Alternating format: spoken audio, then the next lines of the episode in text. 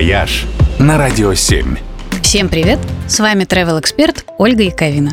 С прошлой недели для россиян стала доступнее еще одна весьма интересная для путешествий страна – Кыргызстан. Нашими туристами она почти не изучена, и это большое упущение. Это огромная и потрясающе красивая страна, в которой находятся самые большие после Гималаев горы – Памир и Тянь-Шань – множество исторических памятников Великого Шелкового пути и грандиозное озеро Иссык-Куль с песчаными пляжами и термальными источниками в живописных урочищах. Местами здешние пейзажи напоминают Непал, местами Швейцарию, местами Монголию, а местами и вовсе другую планету. Добавьте к этому самобытную и очень колоритную кочевую культуру, запоминающуюся гастрономию с любимыми мантами, лагманом и тандырными лепешками.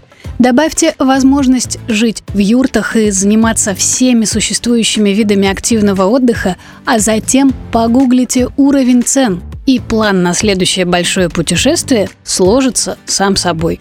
В 2020 году авторитетное международное издание Wanderlust Travel поставила Кыргызстан на первое место в рейтинге самых интересных развивающихся туристических направлений. Ну, а для россиян здесь, считайте, и вовсе красные ковровые дорожки расстелены. Въезд по внутреннему паспорту, без всяких ковидных ограничений. Цены смешные, языковой барьер отсутствует.